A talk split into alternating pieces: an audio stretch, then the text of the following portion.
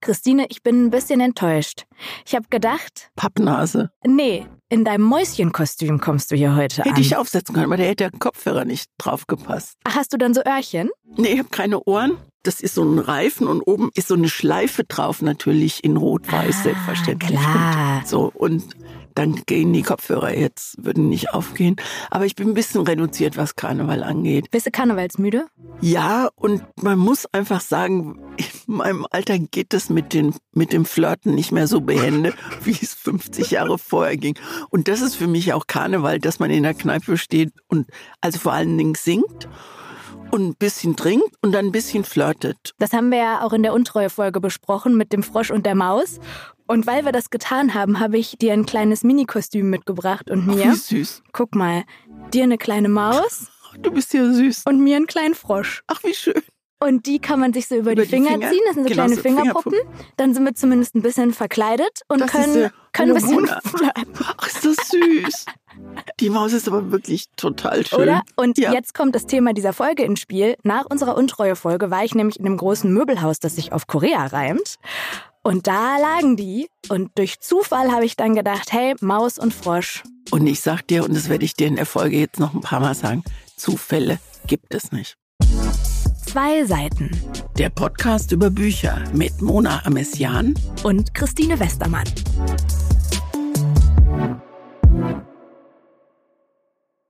Jetzt hast du hier gerade schon so ein Statement rausgehauen und dazu passt äh, was total gut, was ich vorhab. Ich habe nämlich fünf schnelle Fragen an dich, auf die du nur mit Ja oder Nein antworten darfst, okay? Und Okay. danach dröseln wir so ein bisschen auf. Also, erste Frage. Ist Zufall dasselbe wie Glück slash Pech? Nein, Ist Zufall dasselbe wie Schicksal? nein, Ist es Zufall, dass du in deiner Karriere bei den Büchern gelandet bist? nein, Und die letzte, ist es Zufall, dass wir hier zusammen sitzen? nein. So, dann erklär mal deine These. Also meine These ist, und die vertrete ich nicht erst seit einem Jahr, sondern die vertrete ich, glaube ich, schon seitdem ich gelernt habe, wie Leben geht, dass Zufall etwas ist, was einem zufällt, also was für mich bestimmt ist. Und ich glaube, dass es ein sehr missverständlich gebrauchtes Wort ist. Weil für mich bedeutet das, du, ich habe zufällig jemand auf der Straße getroffen, den XY, und dann hat er mir die Telefonnummer und dann habe ich und dann hat was geklappt oder nicht. Und deswegen ist Zufall für mich nicht, ach, das war einfach mal so nebenbei, sondern den habe ich getroffen und ich habe was draus gemacht oder nicht. Es ist mir was zugefallen, aus dem ich hätte was machen können oder nicht. Und ich habe mich bei der Vorbereitung auf diese Folge und bei dem Gedanken, wie kann ich das gut erklären, erinnert an ein Ereignis, was bestimmt schon 30 oder 40 Jahre zurückliegt.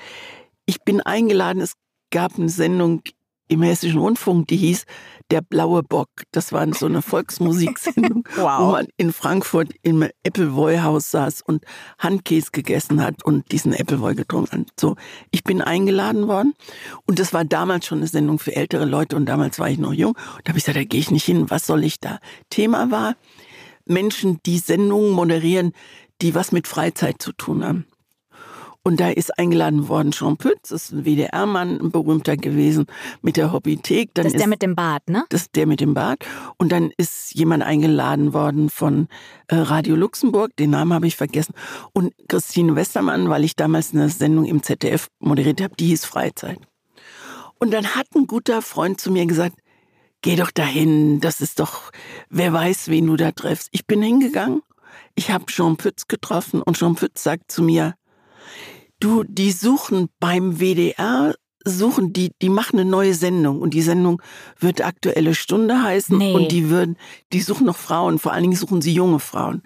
Ich mach dir mal einen Kontakt zu dem Fernsehdirektor und er hat mir tatsächlich, Hübner hieß der damals, direkt, ich bin direkt bei dem ins Büro gelaufen nach einer Woche, habe die Promo-Moderation gemacht und deswegen bin ich bei der aktuellen Stunde. Und ich glaube, aber ich hätte auch sagen können, ach nee, in Köln und ich war ja beim ZDF, ich habe keine Lust nach Köln, ich hätte sonst was sagen können. Aber es war eine Gelegenheit und die habe ich beim Schopf gepackt. Und von da aus hat sich viel, viel entwickelt. Und deswegen glaube ich eben, dass Zufälle was sind, was vielleicht dir das Schicksal, für mich der liebe Gott, präsentiert und sagt, guck mal, hier, guck mal, was du draus machen kannst. Mhm. Jetzt habe ich die ganze Zeit geredet und jetzt möchte ich von dir wissen, wie du diese Fragen beantwortest. Ich, ich höre dir total andächtig zu, weil ich in der Vorbereitung gemerkt habe, dass mich dieses Thema total überfordert, weil Zufall viel komplizierter ist, als man auf den ersten Blick denkt. Ich glaube, wir haben uns gedacht,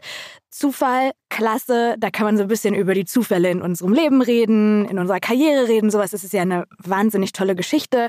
Uns sind sofort Bücher eingefallen, zack, Thema stand auf dem Zettel. Und dann habe ich angefangen, mal einfach einzugeben, was ist Zufall? So, dann landest du in der spirituellen Ecke, die sagt, Zufall ist Schicksal, alles hat einen Sinn und alles passiert aus einem Grund und alles ist Fügung und da ist jemand, der liebe Gott oder eine Energie oder eine Macht, die uns lenkt. Also nichts passiert ohne Grund. Genau, das ist so das die eine ich Ecke. Auch. Das also, ist die eine ja, Ecke. Okay. Dann gibt es die Wissenschaft. Da bist du super schnell knöcheltief in der Quantenphysik bei irgendwelchen das hab ich Teilchen. Auch, ich habe es nämlich auch gegoogelt, die, genau. Die irgendwie irgendwelche Kausalketten und äh, Wahrscheinlichkeiten, das hat ja dann auch ganz viel mit Statistik zu tun. Wie groß ist die Wahrscheinlichkeit, dass du irgendwo hinfährst und da zufällig jemanden triffst, der zufällig jemanden kennt, der zufällig gerade eine neue Sendung startet und zufällig eine junge Frau sucht. Das kann man bestimmt ausrechnen. Und dann landest du in der Philosophie und da habe ich aufgegeben, weil die Philosophen die machen es wieder richtig kompliziert und ich sagen da wirklich echt das Gegenteil von dem, was ich gesagt habe. Dass Genau. es eben nicht was ist, was dir zufällt. Und, und ich glaube halt ganz fest dran. Ich bin nicht so ganz bei dir. Also ich, mir ist diese ähm, spirituelle Erklärung, mir ist die auch zu sehr an irgendwas gebunden, an das ich glauben muss, das uns lenkt. Ich finde das schwierig, mir vorzustellen, dass da der liebe Gott ist, der sagt, so, äh, Mona ist geboren, Christine ist geboren, ich lasse die aufeinandertreffen am so Ja. und so vierten und dann sollen die sich überlegen, einen Podcast und dann sollen sie was es, draus machen. Vergiss es, so meine ich es nicht. Ich meine es in diesem ursprünglichen Wortsinn. Und ich weiß gar nicht, ich habe, glaube ich, gelesen, Zufall kommt gar nicht daher. Also Würde man erstmal denken, ne? Es fällt mir es etwas fällt mir zu. und das ist aber, daher kommt es gar nicht, aber das ist meine ganz persönliche Erklärung. Und äh, den lieben Gott will ich da gar nicht ins Spiel bringen, sondern meine eigene, wie soll ich Ihnen sagen, meine eigene 50-50-Chance, die ich habe. In dem Fall blauer Bock, hätte ich auch sagen, ach nee, komm, ist egal, gehe ich nicht hin, wird so. Und dann wäre ich vielleicht heute woanders, keine Ahnung, was, was wäre. Aber also für mich ist es eine gute Erklärung, dass dir Sachen im Leben von wem auch immer, von mir aus einfach, weil sie so sind, wie sie sind, dargeboten werden und du kannst dich entscheiden, ob du was machst oder nicht. Genau, das glaube ich auch, dass Zufälle ganz, ganz viel mit Entscheidungen zu tun haben, weil alles, was passiert, setzt sich ja zusammen aus Hunderten, Tausenden, Abertausenden Mini-Entscheidungen, die wir treffen. Also jetzt, dass du einen Schluck Tee getrunken hast, du hättest dir dabei auch einen Zahn ausschlagen Richtig. können und so. Und dann hättest du gesagt, hätte ich mal nicht den Tee getrunken in dem Moment. Es sind ja alles Mini-Entscheidungen und trotzdem glaube ich, ist es manchmal dann einfach so, dass all diese Entscheidungen Oft passiert dann ja auch nichts Wildes, aber manchmal kollidiert dann in diesem Riesennetz aus Entscheidungen, kollidieren dann zum Beispiel meine und deine Entscheidung auf so eine aberwitzige Art, dass wir uns dann zum Beispiel Was ist ein gutes Beispiel? Ich habe irgendwann mal einen, ähm, einen Mitschüler getroffen, den ich zuletzt gesehen habe in der 10. Klasse. Und acht Jahre später war ich zum ersten Mal alleine in Berlin für so ein kleines Ministipendium und bin das allererste Mal in meinem Leben in einer Berliner U-Bahn alleine gewesen. Setz mich hin und mir gegenüber in Berlin, in dieser U-Bahn, sitzt dieser Mitschüler. Und das finde ich absurd. Das sind ja diese Und was Momente. ist draus geworden? Ihr habt nur Hallo und er ist wieder ausgestiegen oder du? Oder Ja, wir hatten so, glaube ich, eine oder zwei Stationen, in denen wir uns dann gegenseitig in drei Sätzen unseren Lebensweg erzählt haben. Und es war, es war eine Mischung aus ungläubigem, unangenehm sein, so ein bisschen, weil keiner von uns beiden das so fassen konnte. Und wir haben dann auch, ja, haben dann einfach Tschüss gesagt und dann war es das. Ja. Und ich saß dann dachte, was ist das denn für ein Zufall? Oder auch Menschen, die sich zehntausende Kilometer entfernt irgendwo im Urlaub treffen. Das sind ja so die Momente, in denen man sagt, dass Zufälle gibt's, die gibt's gar nicht. Genau, das ist ein guter Satz. Es, aber ich finde es ganz spannend, dass man die Unterscheidung macht zwischen glücklicher Zufall Mm. und unglücklicher Zufall. Und das finde ich zumal, also wenn du, ich glaube, ich komme drauf, weil eins unserer Bücher davon handelt. Wenn du dir überlegst, dass du vielleicht zwei Minuten früher zu Hause losgefahren wärst oder später, dass sich dein Leben in eine ganz andere Richtung entwickelt hat. Und da ist es für mich eben wieder das Zufall schon Auslöser für Dinge ist. Und deswegen hätte ich zum Beispiel die Frage, ist Zufall dasselbe wie Glück oder Pech? Das hätte ich schon mit Ja beantwortet, weil ich, Ja, also äh, stimmt. meine liebste Definition für Zufall, die ich gefunden habe, war, es ist etwas, das man nicht vorausgesehen hat, was nicht beabsichtigt war und was unerwartet geschehen ist. Und alles, was ich mit Glück oder Pech verbinde, das eine ist dann der gute Zufall, das andere ist der schlechte Zufall. Und mit Zufall meine ich jetzt nicht, das ist völlig aus dem Nichts passiert, sondern ich kann den Zufall ja auch mit meinen Entscheidungen begünstigen in die eine Richtung oder beschädigen in die andere Richtung. Aber das ist schon was, was man, glaube ich, oder ich kann es in meinem Kopf nicht trennen. Für mich ist Zufall aber nicht Schicksal. Das ist wieder was anderes. Ja, genau. Das auf jeden Fall. Schicksal ist so, das ist für mich was Vorherbestimmtes, an das ich nicht so recht glauben mag. Und ich habe gerade eben auf meinen Zettel geguckt und ich glaube, wir waren in, im, in den gleichen Internet-Angelegenheiten Meinst du, wir waren im gleichen Internet? Meins ich- fing an mit www und dein? Ja, mein, ähm, www.zufall.de, genau. Ähm, ich habe dann ein schönes Wort, einen schönen Begriff gefunden. Zufall ist das Pseudonym Gottes, wenn er selbst nicht in Erscheinung treten will. Das ist mir viel zu viel, aber es hat was von dem, mach es oder mach es nicht. Mir fällt es immer ganz schwer zu denken, da ist jemand, der so uns beobachtet und das alles so entscheidet und lenkt. Und trotzdem, das finde ich absurd, hilft es mir manchmal auch, wenn mir zum Beispiel meine Eltern sagen bei irgendwas, Mona, es ist alles für irgendwas gut. Ja, und das alles irgendwann einen Sinn macht oder das und das ist mit den Zufällen auch so und ich denke gerade noch mal an die U-Bahn und deinen Klassenkameraden mal angenommen ihr hättet an der gleichen Station aussteigen können oder hättet beide Zeit gehabt hätte gesagt komm lass uns noch mal einen Kaffee trinken gehen keine Ahnung, was entstanden wäre. Das meine ich. Man kann es vorbeiziehen lassen, ohne dass man es bewusst vorbeiziehen lässt. Oder man macht was draus. Also in dem Fall mit der aktuellen Stunde, das war, da ist so viel danach entstanden. Das ich hätte ja verrückt. niemals Zimmer frei gemacht. Ich hätte niemals das Radio gemacht, was ich gemacht. Also Aber wenn ich genau überlege, dann war es bei mir so ähnlich mit, mit mir und den Büchern zum Beispiel. Ja. Deswegen, das hätte ich auch anders beantwortet, die Frage, ob es Zufall ist, dass ich zu den Büchern gekommen bin in meiner Arbeit, weil ich nach meinem Volontariat einfach bei 1 Live saß, weil die gesagt haben, hier, du kannst hier weiterarbeiten als Autorin. Hab dann da so Kollegengespräche vorbereitet und als Autorin recherchiert und Interviewpartner und so recherchiert. Und durch Zufall war das genau in der Zeit, als Mike Litt nach 17 Jahren 1 Live Clubbing abgegeben hat und da jemand Neues gesucht wurde. Und Ja. durch Zufall bin ich da in den Blick geraten und saß auf einmal beim Chef im Büro und der fragt mich, magst du Bücher? Und ich so, ja, müsste ich mich entscheiden, Musik oder Bücher, würde ich sagen Bücher. Klasse, dann machst du jetzt mal ein Casting mit, wenn du Ja, magst. super. So, und in, jedem anderen Jahr, wahrscheinlich in jedem anderen Monat, den ich da gesessen hätte, wäre das niemals passiert. Und das meine ich. Das meine ich, dass es was ist, was dir zugefallen ist. Und ich habe als gerade bei Büchern, mich hat man äh, vor 20 Jahren, 25 Jahren, ich habe damals Radio schon gemacht und habe eine Morgensendung im Radio gemacht. Und jemand hat mich gefragt, hättest du Lust, Buchtipps zu machen? Und ich habe bis dahin vielleicht, sagen wir mal, sechs Bücher im Jahr gelesen. Ich habe nicht viel gelesen. Und dann habe ich gedacht, das kann doch nicht euer Ernst sein. Wieso? Weil wir glauben, dass du das kannst und du solltest es im Wechsel mit Elke Heidenreich machen. Elke, Elke Heidenreich, Heidenreich. meine Ikone, die Frau, die damals schon für Bücher stand. Und da hätte ich auch sagen können, nee, mache ich nicht, traue ich mir nicht zu, kann ich nicht und so. Und dann habe ich mich dafür entschieden.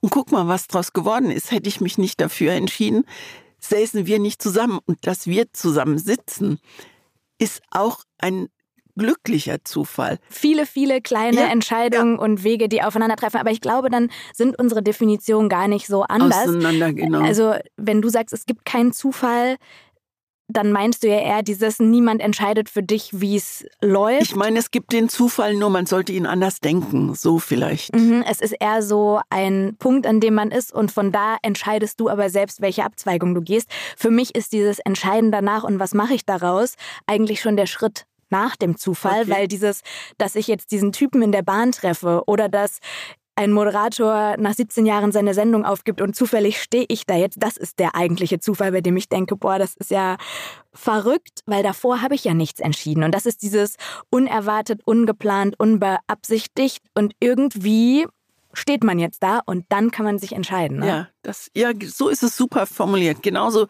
genauso denke ich es auch. Nur denke ich eben, dass Zufall kein Zufall ist. Verstehst du, was ich meine? nee, nicht das, so ganz. Das hast du gerade, aber du hast gerade erst, es passiert was und dann ist man in der Situation und dann macht man was oder man macht es nicht oder anders mhm. oder was weiß. Also Zufall ist kein Zufall, finde ich eigentlich super. ich werde Philosoph im nächsten Bitte mach's besser als Aristoteles, ja? Danke. Unbedingt. So, jetzt haben wir ja diese zwei Bücher zum Thema Zufall uns hier empfohlen. Und ich bin eigentlich die ganze Zeit schon wirklich hibbelig, was jetzt kommt, weil du fängst mit dem Buch an, das ich dir empfohlen habe. Und es ist ein Buch, das also das, was jetzt kommt von dir, kann wirklich in alle Richtungen gehen. Bei diesem Buch, das hast du mir, weiß ich nicht, vor drei Monaten oder zwei Im oder November. so. Ja, und dann warst du warst an irgendeinem Strand und du hast es fotografiert und da wusste ich schon, als ich es jetzt gelesen habe, be careful what you're talking about. So, also das Buch heißt So weit der Fluss uns trägt. Die Autorin ist Shelley Reed und vorne drauf steht schon mal gleich ein sehr vielversprechendes Zitat. Ein Roman wie eine Naturgewalt. Und dieses Zitat kommt von Bonnie Garmes und das ist eine hochgelobte Bestsellerautorin.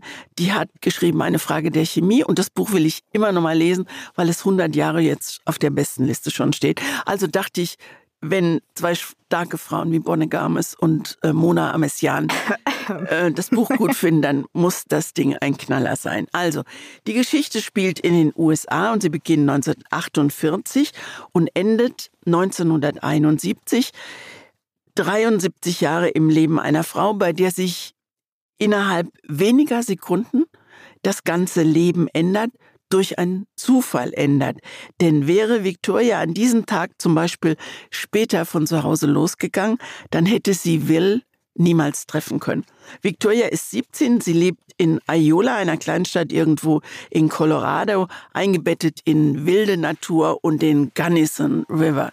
Victoria hat ihre Mutter bei einem Autounfall verloren. Sie lebt mit ihrem Vater und ihrem Bruder Seth, einem echten Ekelpaket und dazu noch ein mürrischer Onkel. Sie leben auf einer Farm und seit vielen Generationen oder mehreren Generationen werden dort Pfirsiche angebaut. Und diese Pfirsiche der Nashs, die sind so gut, dass sie über die Landesgrenzen hinaus bekannt sind. Victoria kümmert sich um den Haushalt, um den Bruder, der spielt und trinkt. Sie kümmert sich um den Garten, die Plantagen bis eines Tages der Zufall in dieses Leben grätscht. Sie ist zum Einkaufen in der Kleinstadt unterwegs als sie an einer Kreuzung ist, fragt sie ein Mann nach dem Weg. Ein Blick, ein Lachen und schon ist Victoria hin und weg und zwar für immer und der Fremde auch. Das ist der Beginn der Geschichte und an ihrem Ende, 23 Jahre später, trifft Victoria einen jungen Mann, der heißt Lukas, der sie, seine Mutter, zum ersten Mal trifft und seinen Vater nie kennenlernen konnte. Und das ist jetzt eine sehr geraffte Zusammenfassung dieser 366 Seiten und ich raffe es bewusst, weil ich glaube, man findet sich mit diesem Buch besser zurecht, wenn man die durchaus spannenden Details vorher nicht preisgibt. Sonst fürchte ich, wird man ein bisschen erdrückt von so viel Natur und Bergen, von reißenden Flüssen und Pfirsichplantagen, von Wald und Wildnis, von Bären und Pferden. Ich fand es ehrlich gesagt manchmal ein bisschen mühsam, mich durch dieses Dickicht zu schlagen. Die Natur spielt eine wichtige Rolle in diesem Buch, was daran liegen könnte, dass die Autorin diese Gegend wie ihre Westentasche kennt. Sie ist ganz in der Nähe dieser kleinen Stadt aufgewachsen. Noch heute lebt sie mit ihrer Familie inmitten der hohen Berge. Sie ist Hochschulprofessorin und jetzt erfolgreiche Autorin. Und wann immer es geht, ist sie draußen in der Wildnis. Das Zusammenspiel der Natur mit den Jahreszeiten zu erleben, ist Nahrung für ihre Seele, hat sie gesagt. Und ich habe mir ein Interview angeguckt und das ist dann spannend, wenn man äh, sieht, wenn jemand so ein Buch geschrieben hat mhm. und man lernt jemand dann ganz anders kennen. Das hat mich sehr, das hört sich jetzt doof an, ich sage es trotzdem, das hat mich sehr milde gestimmt und das hat mich sehr, also auch für diese Frau eingenommen. Ich bin naturverbunden, ganz sicher, aber nicht so naturbesessen, so würde ich es nennen, wie sie es ist. Deshalb war das Lesen für mich hin und wieder nicht so einfach. Der Plot ist gut ausgedacht, finde ich. Manchmal ein bisschen zu offensichtlich. Gerade das Ende da hat es für mich schon leichte Nähe zum Kitsch. Das ist jetzt nicht eine wirklich wortgewaltige äh, Empfehlung für dieses Buch. Ähm, man kann es lesen, aber man muss es nicht lesen. Also ich würde jetzt nicht jemand, obwohl ich würde es meiner Schwester empfehlen, denke ich gerade, die praktisch im Wald zu Hause ist. Also ich denke, du wirst alle meine Bedenken auch jetzt zerstreuen. ähm, weil du warst hin und weg. Ich war hin und weg. Ich habe dir auch äh, beim letzten Mal gesagt, ich glaube, ich lese es jetzt nicht nochmal, weil es war ja erst im November und es sind 360 Seiten. Jetzt äh, war ich, wie der Zufall es wollte, krank in den vergangenen zwei Tagen und lag auf dem Sofa und war durch mit allem, was ich so lesen musste, durfte. Und dann habe ich gedacht, komm, spring noch mal so durch, dass ich, also ich wollte einfach noch mal so in die Sprache reinkommen und äh, wollte mich, glaube ich, selbst nochmal bestätigen, ähm, nachdem du mit so viel Skepsis an dieses Buch rangegangen bist und auch erst nicht so Lust hattest. Ich bin gar nicht mit, ich bin gar nicht mit Skepsis doch, ich bin Doch. weil so weit der Fluss.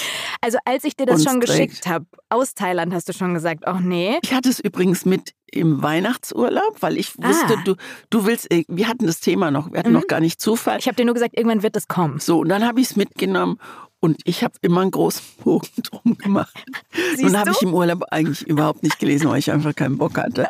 Aber das war, und mich hatte so, so eine Idee an der Gesang der Flusskrebs erinnert. Und ich weiß, dass ich jetzt Millionen Menschen verprellen werde. Ich habe das Buch gelesen. Ich fand es in Ordnung, aber es ist jetzt nicht so mein Ding gewesen. Ja, da haben wir, glaube ich, auch vergangene Folge schon mal kurz drüber geredet. So ging es mir auch bei der Gesang der Flusskrebse und als ich es jetzt gelesen habe, habe ich gemerkt, nee, ich stehe da weiterhin total hinter, weil ich glaube, ich anders als du vor allem aus dieser Natur ganz viel gezogen habe. Also die ist für mich die eigentliche Hauptfigur in diesem Buch. Davon abgesehen, dass ich die menschliche Hauptfigur auch sehr mochte, diese Victoria. Und vor allem in der zweiten Hälfte des Buches war sie mir sehr nah im, im Sinne von, dass ich so richtig mitgefiebert habe.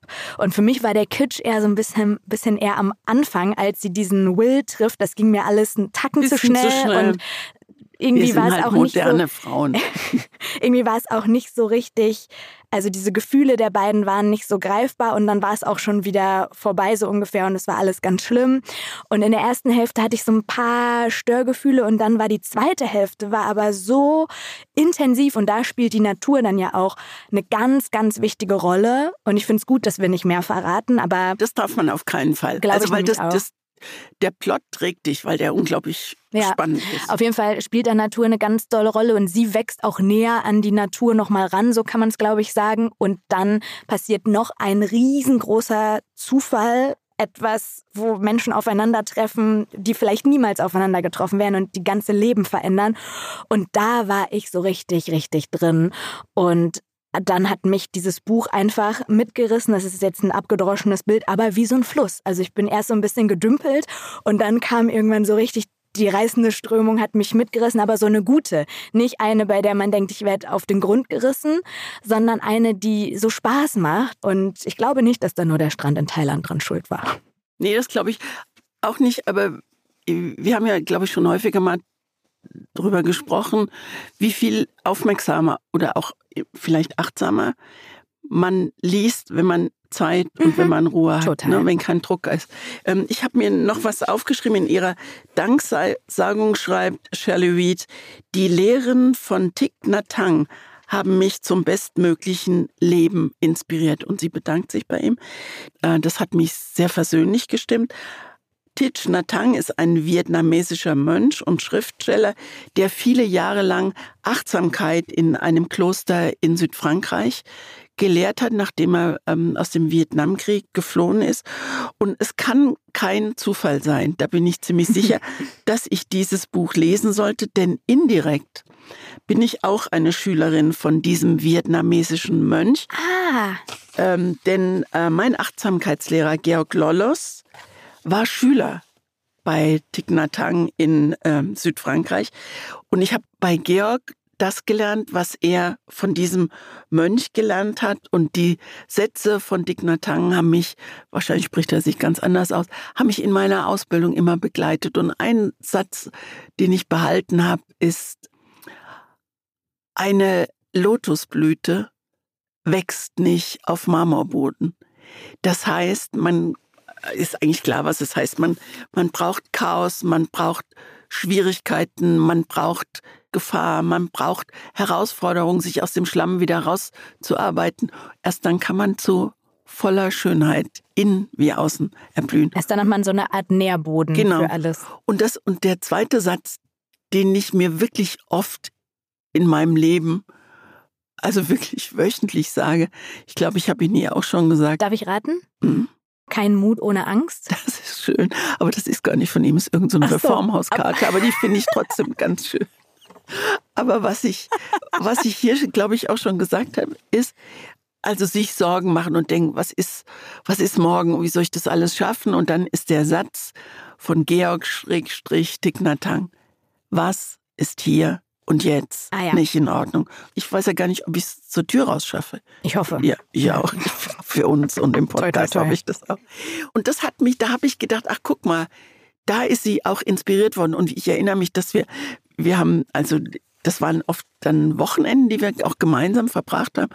Und dann haben wir oft so Waldspaziergänge gemacht und bewusstes Gehen gemacht. Und ich habe mich am Anfang innerlich, weil ich mich nach außen nicht getraut habe, total lächerlich gefühlt und auch gemacht über diese ganz bewusst die Verse und alles wahrnehmen und riechen und so. Und dann kommst du von so einem bewussten Gehen zurück und merkst auf einmal, dass du dich anders fühlst. Und das hat mich für dieses Buch dann wirklich auch eingenommen. Und ich finde, das merkt man auch ein bisschen beim Lesen, weil sie die Natur, und deswegen ist das eine Art von Naturbeschreibung, die ich sehr mochte, weil die sehr bildlich ist und so sehr, also sie nimmt die Natur mit allen Sinnen wahr und steckt die in den Text. Ich habe auch, als ich jetzt nochmal durchgesprungen bin, sofort wieder die Bilder gehabt von diesen Feldern, von, da gibt es irgendwann so eine kleine Baracke oder so, das habe ich mir vorgestellt. Ich, diese Berge, den Fluss. Ich hatte einfach, ich habe mir die selber gemalt im Kopf. Und das wiederum kann mein Kopf dann irgendwie besser als zum Beispiel Gesichter, obwohl ich an diesen Orten nie war. Und in ihrem Kopf und in der Wirklichkeit sieht das wahrscheinlich ganz anders aus. Aber wenn das jemand schafft, dann ist das für mich immer ein Zeichen von, irgendwas bringt sie da rein, was überspringt. Der Funke springt über zu mir. Und auch wenn das jetzt keine tiefgehende Analyse von Figuren und Plot und so ist. Und manchmal fand ich es auch so ein bisschen schwülstig geschrieben, aber irgendwie passt es. Ich habe mich sehr gewundert. Irgendwo habe ich, äh, als ich da, ich habe nach Rezensionen geguckt und da stand auf einmal Dennis Scheck der große Literaturkritiker, nee. druckfrisch. Und dann dachte ich, Dennis Scheck hat das Buch besprochen, dann muss ich mich ja jetzt zusammenreißen in meiner Kritik und, und ähm, mach die Seite auf und da ist nur die Überschrift oder nur ein Satz von Dennis Scheck und da konnte ich so zustimmen, dass er gesagt hat, der Duft und der Geschmack dieser Pfirsiche, ja. den hat man, also das, ich merke jetzt, wo ich drüber rede. Speichelfluss. Speichelsturz fast schon. Ne? Und dann habe ich geguckt und mehr hat Dennis Scheck aber auch nicht gesagt. Und es gibt zu diesem Buch, also ich habe jedenfalls keine gefunden, keine einzige Rezension. Es gibt hunderte von Privatlesern und Also du meinst äh, Feuilleton oder Feuilleton, äh, Journalisten? Nee, oder und das Buch ist auf der besten Liste. Ich habe mich auch ein bisschen gewundert, das stimmt. Ich habe das auch festgestellt.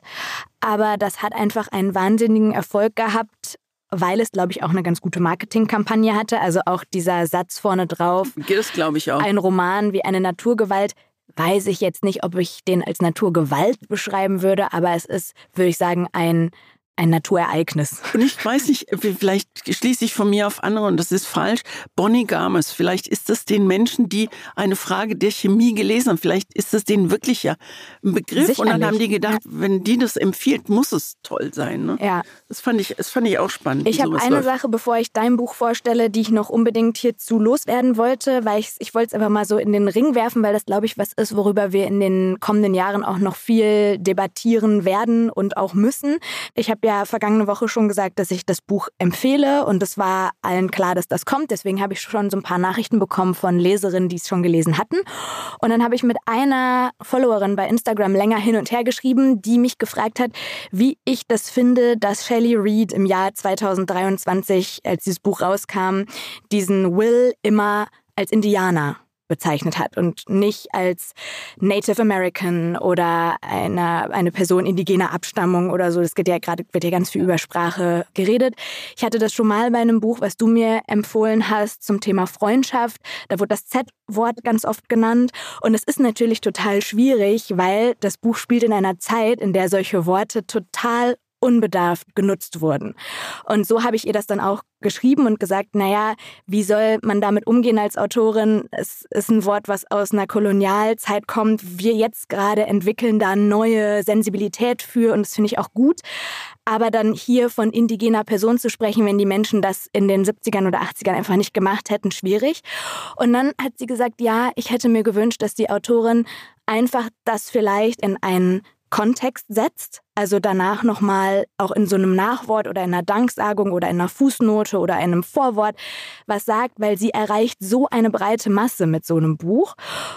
Und ob dann Autorinnen und Autoren nicht auch ein bisschen eine Verantwortung haben, eine Art Awareness zu schaffen für solche Themen. Und auch wenn sie sich dafür entscheiden, diese Worte zu nutzen, das Wort Indianer ist jetzt nicht wie das N-Wort oder das Z-Wort, ist aber auch ein rassistisch geprägter kolonialer Begriff, von dem wir uns gerade entfernen, richtigerweise finde ich. Und das finde ich schon, das finde ich eine riesige Frage, die ich ganz spannend finde und auch das Gespräch mit ihr, falls sie zuhört, fand ich sehr gewinnbringend und habe gedacht, ich werfe es hier einfach mal auf ja. den Tisch.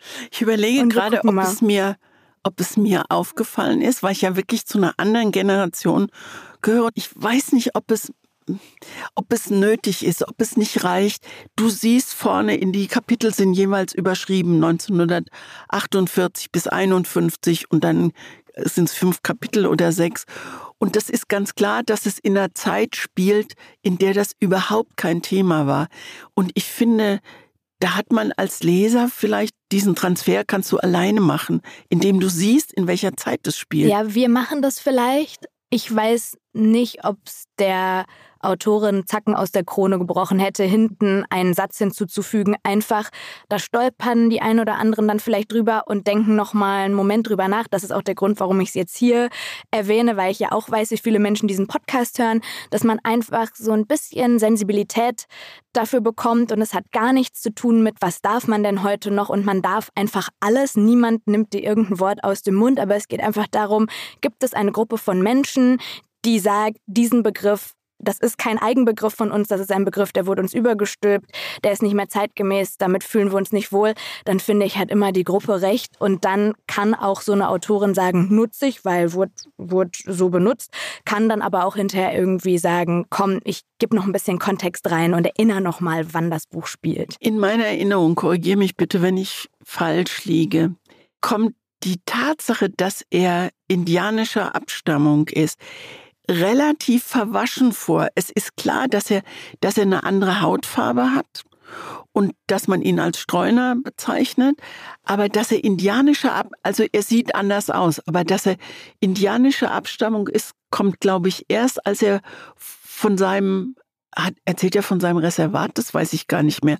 Aber dass er in ein Internat musste, weil, mhm. weil, weil sie von zu Hause vertrieben wurden oder sowas. Aber das kann sein. So genau, wie gesagt, habe ich es jetzt nicht nochmal gelesen. Ich weiß nur, dass es natürlich ja auch ganz viel um Rassismen geht und um Diskriminierung ja, aufgrund von Aussehen und all das spielt ja auch mit rein. Also gerade im ersten Teil des Buches ist Diskriminierung ein und zwar aufs Übelste natürlich ein ganz, ganz großer Kern dieses Buches, der das auch, der diese gesamte Geschichte überschattet und auch die Geschichte dieser Frau, die ja eigentlich nur von Verlust zu Verlust in ihrem Leben ja. lebt.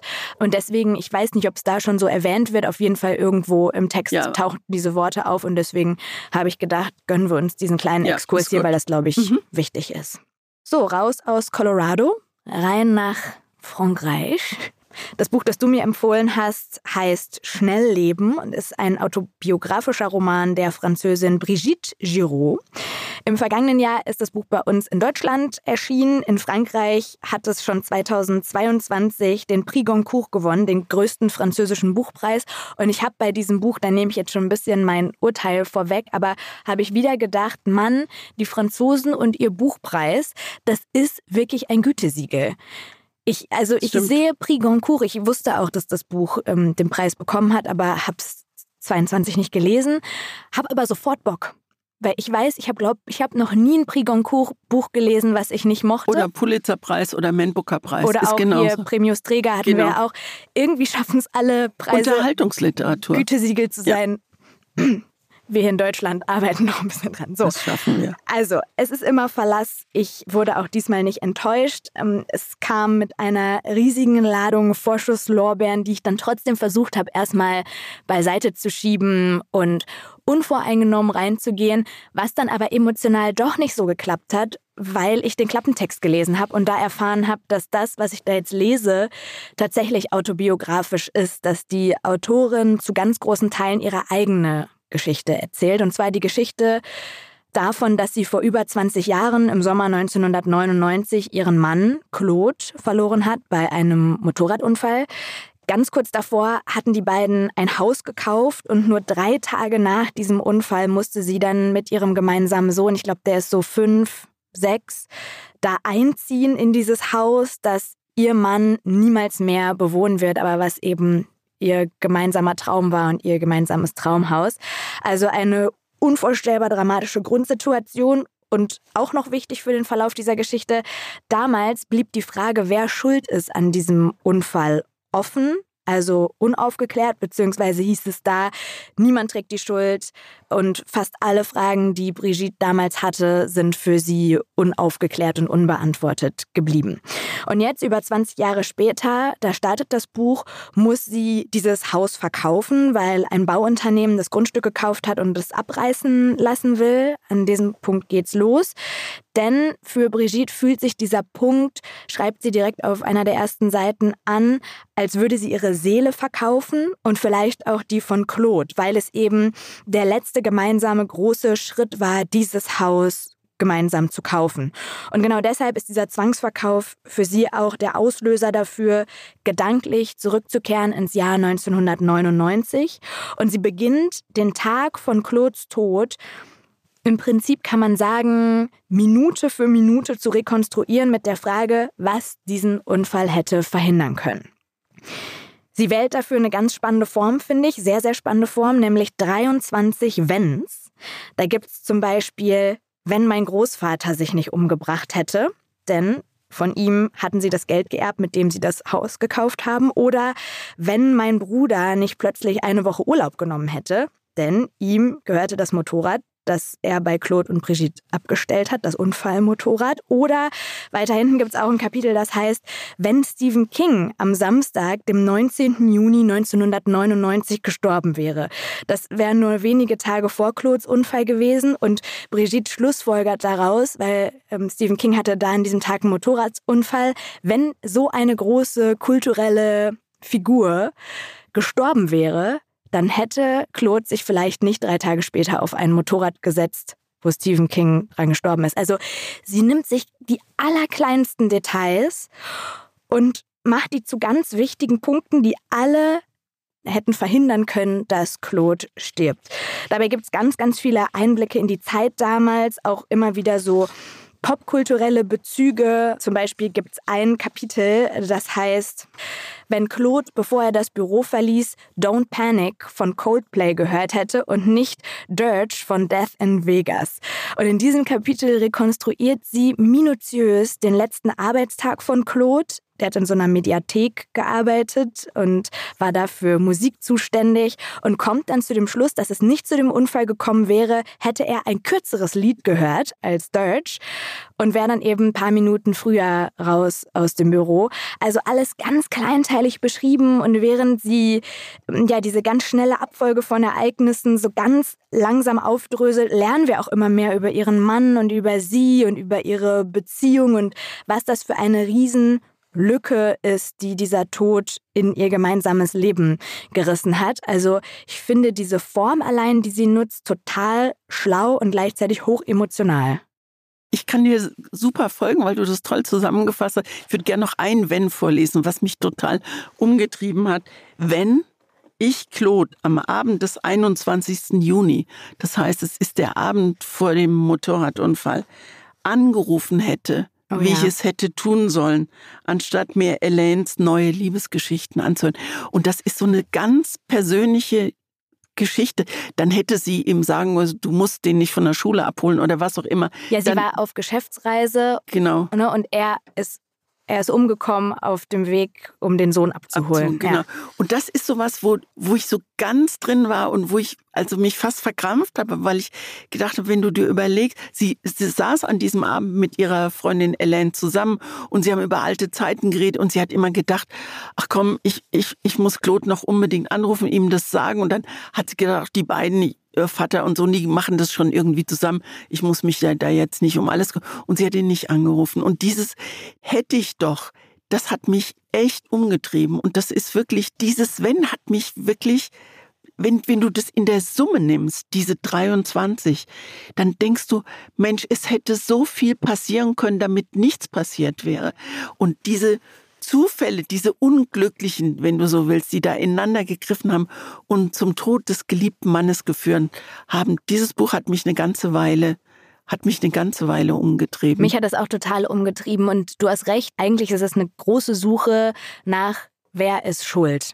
Und klar, jeder Schritt, jede, jede kleine Mini-Entscheidung hätte es ändern können aber das, wie du sagst, so in dieser geballten Ladung auf diesen, das sind ja gar nicht so viele Seiten, aber so eng aufeinander, so kleinteilig aufgedröselt zu sehen, sie lässt sich ja auch Zeit dabei und schweift ab und so, aber nie so, dass man denkt, wohin will sie denn jetzt, sondern das sind wie so Gedankenströme, denen man folgt. Ich finde es genial. Was ich auch sehr spannend fand, dass sie sich erst 20 Jahre später eigentlich wirklich richtig kümmert. Was war eigentlich? Und sie wollte unbedingt mit der Ärztin von der Intensivstation nochmal äh, sprechen, die sich um den Schwerstverletzten gekümmert hat. Sie hat, glaube ich, zum ersten Mal mit dem Motorradfahrer ähm, oder mit dem Autofahrer, den, den De Chevaux, der, der ihn da gerammt hat, ähm, gesprochen und wollte gerne wissen, was die letzten Worte waren oder was er da noch gesagt hat.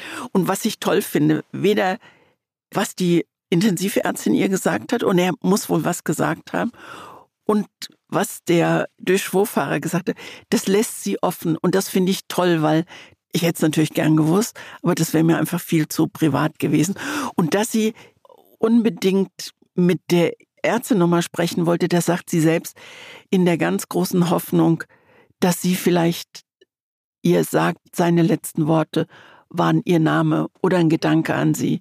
Und was da so, was da so mitspielt in so einem Riesenunglück, wenn dein geliebter Mann verunglückt. Ja, das ist eine ganz besondere Form der Trauerbewältigung, die sie hier mit uns teilt. Und das finde ich auch sehr mutig, weil das ist ja wirklich ihre Geschichte und es ist ein Buch über die Liebe und ähm, muss ich neidlos anerkennen, das perfekte Buch für diese Folge, weil es einfach nur von einem Was wäre wenn, einem Konjunktiv lebt. Ich habe noch nie ein ganzes Buch im Konjunktiv gelesen, aber ohne den geht's halt hier nicht. Und eigentlich ist es eine große ja, wie so eine, man begleitet das wie so eine Art Faktenrecherche, aber in emotional. Genau, das, das, ist, das ist eine schöne Formulierung.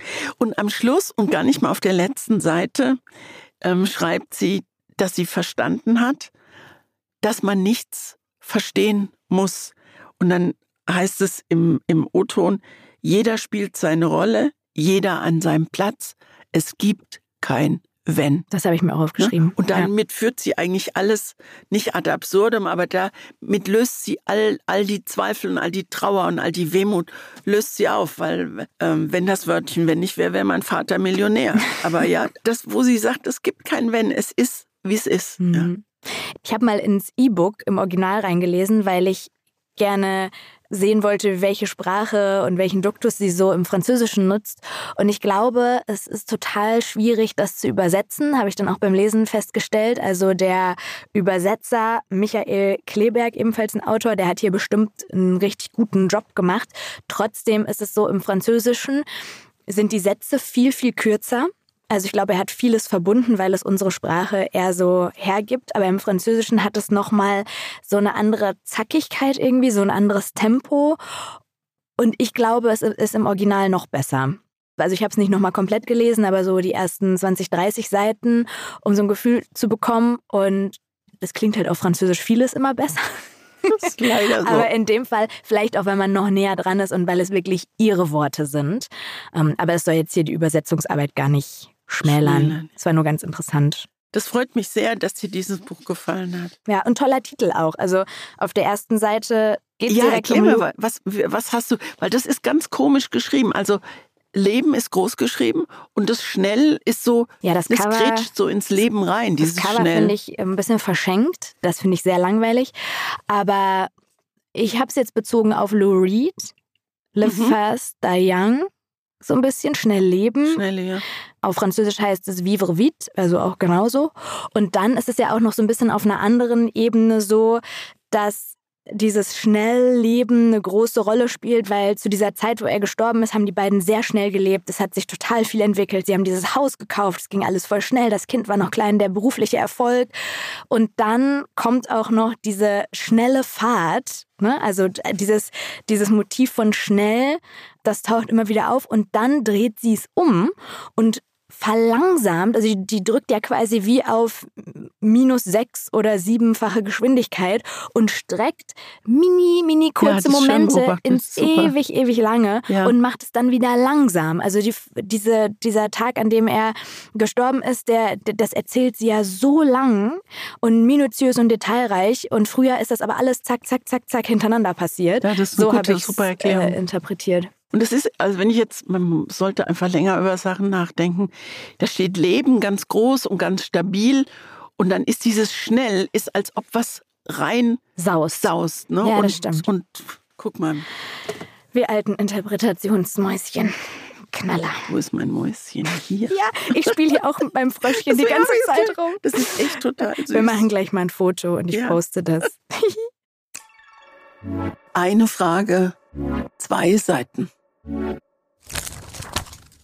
Die Frage von Maike lautet, habt ihr das Gefühl, dass Bucherfolge in der heutigen Zeit Zufall sind?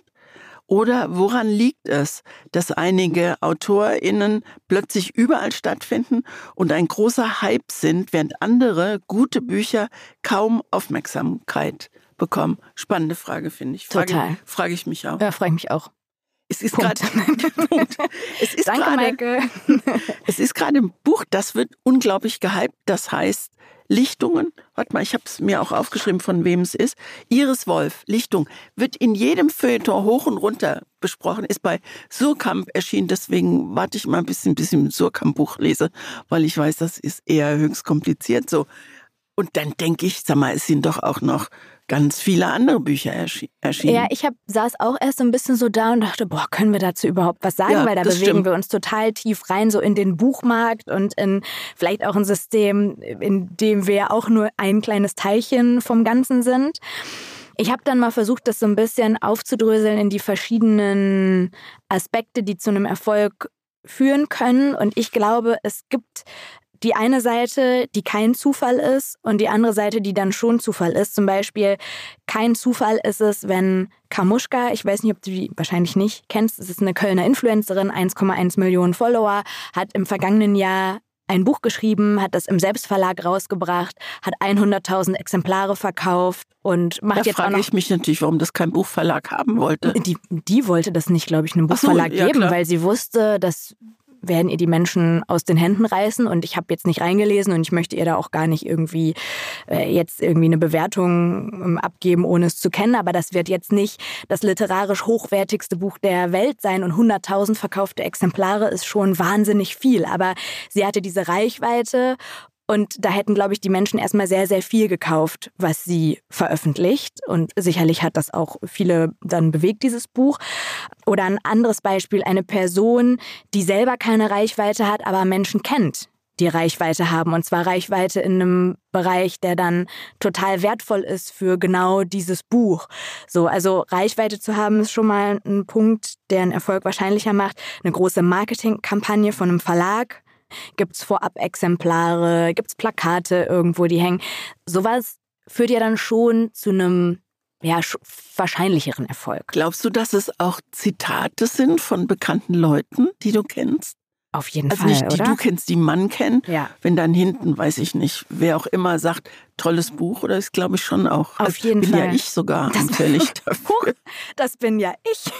Ich stehe Nein, auf jedem so, das zweiten meinte ich Buch jetzt gar nicht. Ich bin, ich bin anfällig für, nein, das meinte ich, ich meine, ich bin anfällig, wenn, wenn, äh, weiß ich nicht, irgendeiner, den ich sehr schätze, der, äh, das Bonnie Games zum Ja. Beispiel, obwohl ich von dir noch kein Buch gelesen habe. Das, und ich denke immer, das muss ich noch machen. Mich macht's immer traurig, wirklich traurig, wie viele Bücher ich ungelesen jetzt beiseite schieben muss, jetzt wo die ganzen Neuerscheinen kommen, weil ich einfach nicht genug Zeit habe, um alle zu lesen. Und ich freue mich wirklich wie Bolle, Mona, dass wir diesen Podcast machen, weil ich so viele Bücher lese, die du gut gefunden hast und die ich zu großen Teilen auch sehr, sehr gut finde und die komplett an mir vorbeigegangen sind. Und ich Ebenso. lerne Ja. eine neue Art von, also ist jetzt ein großes Wort, aber ich rutsche in eine ganz andere Art von Literatur rein, nämlich junge Autoren und sehr, sehr oft Frauen bei dir. Und das finde ich großartig. Das ist eine echte Bereicherung meines Lebens. Und falls ich mich dafür noch nicht bedankt habe,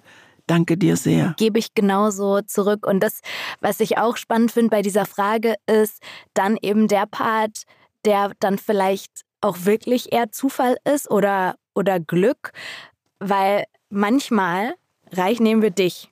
Manchmal reicht es für den Erfolg eines Buches ja, dass Christine Westermann es durch Zufall entdeckt, in die Hand nimmt, richtig, richtig gut findet. So, und dann kann das auch eine total unbekannte Autorin sein, ohne Reichweite, ohne Zitat hinten drauf oder so. Wie oft haben wir auch schon so Geheimtipps gefunden oder so, die erschnüffeln wir uns ja nicht irgendwo. Wir lesen ja nicht 300.000 Bücher und dann finden wir die eine Nadel im Heuhaufen, sondern durch irgendwelche Zufälle ist dieses Buch zu uns gekommen. Wir lesen es, wir besprechen es hier, wir stellen es im Radio vor und so weiter, weil wir merken, es ist gut. Das kann natürlich passieren. Es hat den Zufall gebraucht, dass ich es gelesen habe. Genau. Ja, das ist echt äh, super spannend, weil manchmal ist es ja auch einfach so, du schreibst ein Buch und dann kommt eine Pandemie, Pech. Ja. Also Zufall in die Ja, andere unglücklicher- Richtung. ne? unglücklicher Und dann Zufall, kannst du keine genau. Lesung machen, dann ist Inflation, keiner hat Geld für ein Buch, dann greift irgendein Land ein anderes an und ein anderes Thema ist total weit oben. Also es gibt ja auch den Zufall in die andere Richtung. Ne? Das ist ein schönes Schlusswort, finde ich, für das Thema Zufall. Wir haben uns als nächstes Thema ausgesucht und wir haben das schon eine ganze Weile, tragen wir das vor uns her. Und es ist endlich da, das Thema Wut. Ich glaube, wir sind drauf gekommen, weil ich vor irgend, in irgendeiner Folge mal gesagt habe, dass ich so laut werden kann, ja, wenn ich sauer bin. Ich oder freue mich wütend. drauf. oder wütend. Dann haben wir gesagt, wir machen mal Wut. Und das Buch, was ich dir empfehlen möchte, ähm, trägt die Wut im Titel. Das heißt, schlichte Wut ist von einem italienischen Autor, der heißt Davide Longo. Und von dem habe ich schon ein paar Bücher gelesen und ich mag sehr, wie der schreibt.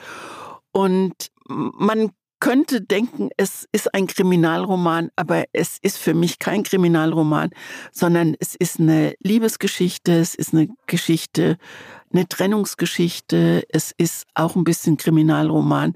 Es ist über einen, der mit seinem Leben nicht so richtig klarkommt und Kommissar ist und sich um andere Leben kümmern muss. Also ich habe das sehr, sehr gern gelesen und was für mich ganz wichtig war, es spielt in Turin und ähm, ich, kenne Turin ganz gut und es ist für mich eine der schönsten Städte Italiens und er erzählt viel von Turin und das hat mir, das hat mir einfach gut gefallen und das kann einem auch gut gefallen, wenn man Turin gar nicht kennt. Ich bin Also, sehr gespannt. Davide Longo, schlichte Wut. Und ich glaube, das ist eine Premiere jetzt, weil zum ersten Mal empfehlen wir uns beide Bücher, in denen das Thema der Folge im Titel steckt. Bei dir ist es schlichte Wut, bei mir ist es die Wut, die bleibt, von Mareike Fallwickel, was noch eine Premiere ist, denn es ist zum ersten Mal bei mir der Fall, dass ich eine Autorin hier zum zweiten Mal empfehle. Ich glaube, du hattest das schon mal mit Grégoire de la Cour. Sehr gut, das wollte ich gerade ja, sagen. Bei mir ist es jetzt Mareike Fallwickel, da hatte ja, ich schon mal erstes in der Buch, ich super. Ja. Dunkelgrün, fast schwarz. Freundschaftsfolge war das, genau. ne? Habe ich dir das empfohlen. So, und die Wut, die bleibt, ist bis jetzt noch ihr aktuellstes Buch. Ganz bald kommt wieder ein neues. Aber hier geht es um eine Frau, die sich das Leben nimmt, beziehungsweise geht es um ihre Tochter und ihre beste Freundin. Die beiden bleiben zurück und zeigen dann, was es bedeutet, in unserer Gesellschaft eine Frau zu sein. Es geht um immer noch sehr starre Rollenbilder, ums Muttersein und Nicht-Muttersein, um Selbstermächtigung und auch um die Frage, ob es eine bestimmte Art von Gewalt gibt, die vielleicht okayer ist als eine andere Art von Gewalt. Also ganz, ganz viele hochspannende Fragen und ich freue mich, dass du es noch nicht gelesen hast und jetzt lesen Ein darfst. ziemlich dickes Buch, muss Ja. ich mal in aller Form sagen. Ich wollte noch zwei Sachen sagen zur vergangenen Folge. Der Film, den du mir empfohlen hast mit Alice, ich glaube, wir haben 300 Mal Ach, den was. Hinweis in unserem Postfach gehabt, dass dieser Film Still Alice heißt. Ja, genau. Super. Und ich habe ihn mir jetzt schon abgespeichert, weil alle haben unisono geschrieben, es ist ein grandioser Film. Also an dieser Stelle nochmal Ja, danke. ne, für Danke an alle, die es genannt haben und wer ihn gucken möchte, Still Alice. Und wir haben ganz, ganz, ganz, ganz viele Nachrichten, private Fotos und Berichte bekommen über diesen Kirchturm im Wasser, im Reschensee. Teilweise auch Kolleginnen und Kollegen, die mir Bilder geschickt haben von ihrem Hund vor diesem Kirchturm und so. Also das scheint sehr viel gemacht zu haben mit schön. vielen, dass es äh, darüber auch ein Buch gibt, weil viele, glaube ich, diesen Turm einfach kennen. Mensch, das freut mich, dass, dass wir so ein Feedback kriegen. Also so, so auch so ein bisschen abseitige Richtung. Das finde ich ganz toll. Ich finde es ultra, ultra witzig, dich hier sitzen zu sehen. Du gestikulierst mit einer Maus auf einem Ja, Finger. ich habe mir die jetzt gerade richtig drüber gezogen und jetzt hängt auch der Schwanz in Ordnung und das alles, jetzt wird alles gut. Die ist total süß. Guck mal, die kann die Ohren auch aufrichten, oder? Oh. Und da ist sie jetzt ist sie ein bisschen, traurig. traurig. Aber heute ist ja Karneval. Genau. So, in diesem Sinne, Bis nächste Woche. bis nächste Woche. Allah. Allah.